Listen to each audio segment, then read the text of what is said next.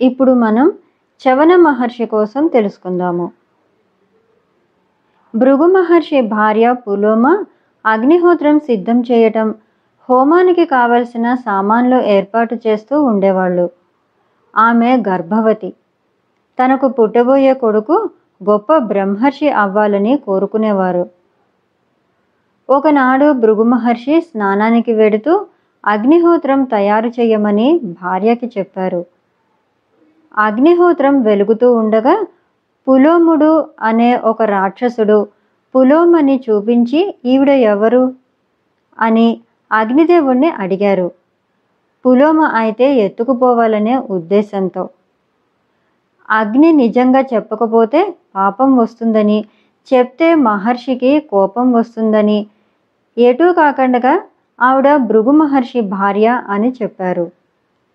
పులోముడు వెంటనే పంది రూపంలో ఆమెని ఎత్తుకుపోతూ ఉండగా పులోమ కడుపులో ఉన్న పిల్లవాడు కింద పడిపోయాడు. అలా పడిపోవటం వల్ల ఆ పిల్లవాడికి చవనుడు అనే పేరు వచ్చింది. ఆ పిల్లవాడి తేజస్సు చూడగానే రాక్షసుడు భస్మమైపోయాడు. జరిగిందంతా విని భృగు మహర్షి అగ్నిహోత్రుణ్ణి అతి క్రూరుడు సర్వభక్షుడు అంటే కనిపించిందల్లా తినేసేవాడుగా అయిపోమ్మని శపించారట. దేవతలందరూ భృగు మహర్షిని బ్రతిమిలాడి శాపం ఉపసంహరించుకునేలాగా చేశారట. చవనుడికి ఉపనయనం చేసి తపస్సు చేసుకునేందుకు పంపించారు భృగువు. చవనుడు కొన్ని వేల సంవత్సరాలు తపస్సు చేశారు. అతని చుట్టూ పుట్టలు వచ్చేసి మనిషి ముసలివాడైపోయారు. ఒకసారి సంయాతి రాజు భార్యని కూతుర్ని సైన్యాన్ని తీసుకుని ఆ ప్రదేశానికి వచ్చారు. అతని కూతురు సుకన్య చాలా అందంగా ఉండేది. అక్కడ తిరుగుతూ ఒక పుట్ట దగ్గర రెండు కళ్ళు మెరుస్తుంటే ఆ కళ్ళని పొడిచేసిందట ఆ కళ్ళు చవనుడివి చవనుడికి కోపం వచ్చి సంయాతి సైన్యానికి మలమూత్రాలు బయటికి రాకుండా శపించారట. అప్పుడు రాజు భయపడి మహర్షి కాళ్ళ మీద పడి తన కూతురు చేసిన తప్పుకి క్షమించమని అడిగారు. భవిష్యత్తు తెలిసిన వారు కనుక చవనుడు సుకన్యను తనకిచ్చి పెళ్ళి చేయమని రాజుని అడిగారు. రాజు సుకన్యను పిలిచి చవన మహర్షిని పెళ్ళి చేసుకుంటావా? అనగానే సుకన్య అంతటి గొప్ప మహర్షి తన భర్తగా రావటం నా అదృష్టమని ఈ పెళ్ళి తనకి ఇష్టమేనని అన్నారు. సంయాతి రాజు వాళ్ళిద్దరికీ పెళ్ళి జరిపించారు. భర్త ముసలివాడైన సుకన్య చవన మహర్షిని దేవుడిగా అనుకొని సపర్చర్యలు చేస్తూ శరీరం తుచ్చమైందని ఆత్మానందమే ముఖ్యమైందని తెలుసుకున్నారు. ఇది ఇలా ఉండగా అశ్వనీ కుమారులు సుకన్య అందాన్ని చూసి సుకన్య ఒంటరిగా ఉన్నప్పుడు ఈ ముసలివాడితో ఏముంటావు? నీ అందమంతా అడవిగాచిన వెన్నెల అయిపోతుంది. మాలో ఒకడిని కోరుకో అన్నారు. అప్పుడు సుకన్య భర్తకి చెప్పి అతడు చెప్పినట్లుగా నాకు నవయవ్వనం ఉన్నవాడిని ఇవ్వమని అడిగింది. వాళ్ళు దగ్గరే ఉన్న ఒక కొలనులో స్నానం చేసి నవయవ్వనంతో వచ్చారు. చవనుడు కూడా వాళ్ళతో ఆ కొలనులోనే స్నానం చేసి యవ్వనంతో వచ్చారు. సుకన్య చవణుణ్ణి కోరుకుంది. అశ్వనీ కుమారులు సుకన్యతో నీ పాతివ్రత్యం పరీక్షించాలని ఇలా చేశామని చెప్పి వెళ్ళిపోయారట. సమయాతి రాజు తన అల్లుడి ముసలితనం పోయిందని తెలిసి చూడగానే సపరివారంగా వచ్చి కూతుర్ని అల్లుడిని తన ఇంటికి తీసుకువెళ్ళారు. చవనుడు మామగారి అభివృద్ధికి ఒక యజ్ఞం చేయిస్తానని చెప్పారట. మంచి ముహూర్తం చూసి చవనుడు మామగారితో యజ్ఞం చేయించటం మొదలుపెట్టారు. అశ్వని దేవతలు ఇచ్చిన మాట ప్రకారం సోమపానం ఇస్తుంటే ఇంద్రుడు అడ్డుపడ్డారు. చవనుడు ఇంద్రుణ్ణి పట్టించుకోకుండా అశ్విని దేవతలతో సోమపానం చేయించారు. ఇంద్రుడు చవనుణ్ణి చంపటానికి వజ్రాయుధం తీస్తుంటే అతని చెయ్యి అలాగే ఉండిపోయేలాగా చేసి అగ్ని నుంచి ఒక రాక్షసుడిని పుట్టించారు చవనుడు. ఆ రాక్షసుడు ఎలా ఉన్నాడో తెలుసా? చేతులు పదివేల ఆమడల పొడుగు పెద్ద పెద్ద కొరలు సూర్యుడు చంద్రుడు ఎంత ఉంటారో అంతంత పెద్ద పెద్ద కళ్ళు భయంకరమైన అగ్నిలా ఎర్రగా నోరు భూమిని ఆకాశాన్ని కూడా అంటుకున్న అంటుకుపోయేంత శరీరంతో ఉన్నారట. ఒక్కసారిగా నోరు తెరిచి ఇంద్రుణ్ణి మింగేయపోయారు వెంటనే ఇంద్రుడు చవన మహర్షి కాళ్ళ మీద పడి క్షమాపణ అడిగారు. ఆ రాక్షసుడిని మద్యం తాగే వాళ్ళలోనూ జంతువుల్లోనూ ఉండమని పంపేసి ఆ యజ్ఞం పూర్తి చేయించారు చవన మహర్షి. ఆ యజ్ఞం చేసిన ప్రదేశానికి అర్చీక పర్వతం అని పేరు ఉంది. ఇంద్రుడు చవనుడి మీద కోపంతో ఒక పర్వతాన్ని విసిరాడు.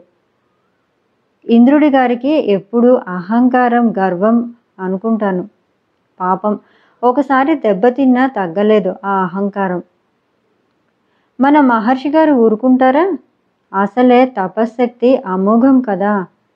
వెంటనే కమండలం నుంచి నీళ్ళు తీసి ఆ పర్వతం మీద చల్లేశారట. అది తిరిగి ఇంద్రుడి మీదకి వెళ్ళింది. అప్పుడు ఇంద్రుడు భయంతో కళ్ళు తిరిగి పడిపోయాడు. పాపం అమాయకుడులే అని మళ్ళీ తన మహర్షి గారే మొహం మీద నీళ్ళు చల్లి లేపితే ఇంద్రుడు సిగ్గుపడి అమ్మో ఈ మహర్షి జోలికి మాత్రం పోకూడదని తిరిగి వెనక్కి వెళ్ళిపోయారు. ఇదిలా ఉండగా చవన మహర్షి సుకన్యతో నేను ముసలివాడిని అయినా కూడా అసహించుకోకుండా నాకు సేవలు చేశావు. నీకు ముగ్గురు పిల్లల్ని అనుగ్రహిస్తున్నాను అన్నారు. ఆ ముగ్గురు పేర్లు దదితి ప్రమతి ఆప్రవాణుడు. మహా తపస్సంపన్నులైన మహర్షులు మంచి ప్రవర్తన కలిగిన సంతానం కోసమే కదా సంసారం చేస్తారు. కొంతకాలం తర్వాత చవనుడు గంగా యమున సంగమంలో నీటిలో మునిగి తపస్సు చేస్తూ ఉండగా అందులో ఉన్న జంతువులు ఆయన చుట్టూ తిరుగుతున్నాయట. కానీ ఏమీ హాని చెయ్యలేదు అక్కడి నీళ్ళు కూడా చవన మహర్షికి ప్రదక్షిణం చేస్తున్నాయి. ఇలా పన్నెండు సంవత్సరాలు తపస్సు చేశారట.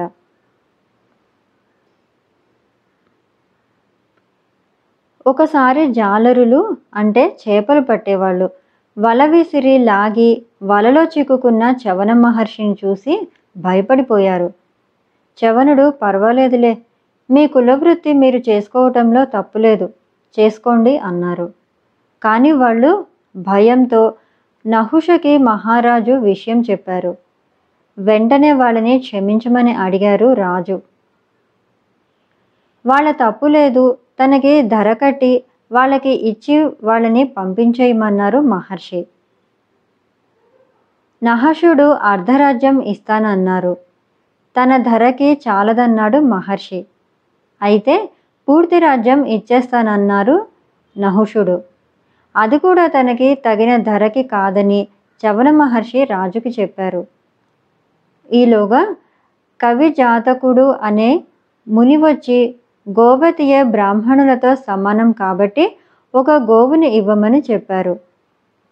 అప్పుడు గోవు యొక్క గొప్పతనాన్ని చవన మహర్షి వల్ల తెలుసుకొని ఒక గోవుని తెచ్చి జాలరులకి ఇచ్చేశారు.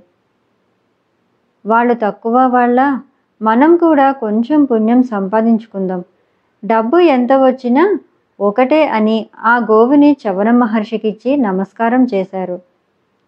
వాళ్ళకి స్వర్గలోక ప్రాప్తి నహుషుడికి ఇంద్రపదవి వచ్చినట్లుగా మహర్షి ఆశీర్వదించారు. మునులు దేవతలతో కలిసి కూర్చుని ఉన్న సమయంలో భృగు కుసిక వంశాల్లో బ్రాహ్మణ క్షత్రియ సంకరం వస్తుందని చెప్పారు బ్రహ్మ. చవన మహర్షి అది విని కుసిక వంశాన్ని నాశనం చేస్తే ఇంకా ఆ రెండింటి మధ్య గొడవలేమీ ఉండవు కదా అనుకుని కుసిక రాజుని పరీక్షిద్దామని వెళ్ళారు. ఎన్ని రకాలుగా పరీక్షిద్దామనుకున్నా కుసిక రాజు లొంగలేదట. ఆ రాజు భక్తికి వినయానికి మెచ్చుకొని నీ వంశంలో బ్రహ్మర్షి పుడతాడు అని చెప్పి ఆశీర్వదించారు చవనుడు. ఆయనే విశ్వామిత్రుడు. చవన మహర్షి నర్మదా నదిలో స్నానం చేస్తూ ఉండగా ఒక పెద్ద పాము పాతాళంలోనికి లాక్కుని పోయింది. అక్కడ నాగకన్యలు ఆయనకి భక్తితో సేవ చేశారు. పాతాళ రాజైన ప్రహ్లాదుడు ఆ చవన మహర్షిని చూసి ఇంద్రుడు నన్ను చంపి రమ్మనమని పంపించాడేమో అని అనుమానించారు. కానీ చవన మహర్షిని చూశాక నమస్కారం చేసి మహాత్మా మీరు చాలా నదుల్లో స్నానం చేసి ఉంటారు. ఏ ఏ నదుల్లో స్నానం చేస్తే ఎలాంటి పుణ్యం వస్తుందో చెప్పమని అడిగారు.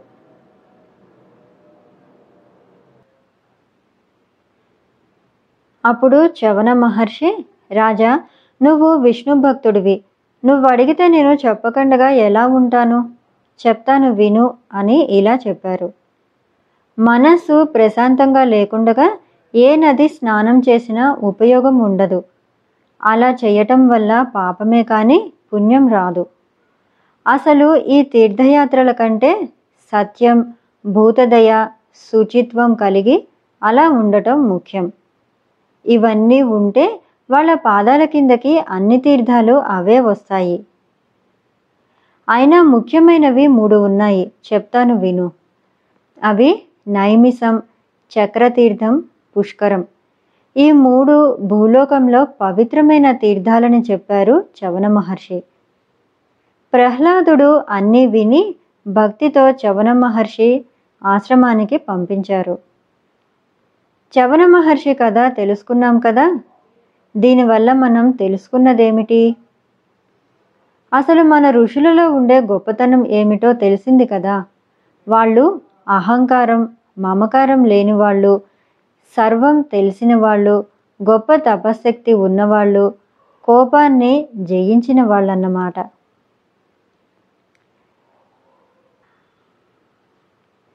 అసలు మన మహర్షులందరికీ ఇంత కోపము ఈ శాపాలు ఏమిటో తెలుసా?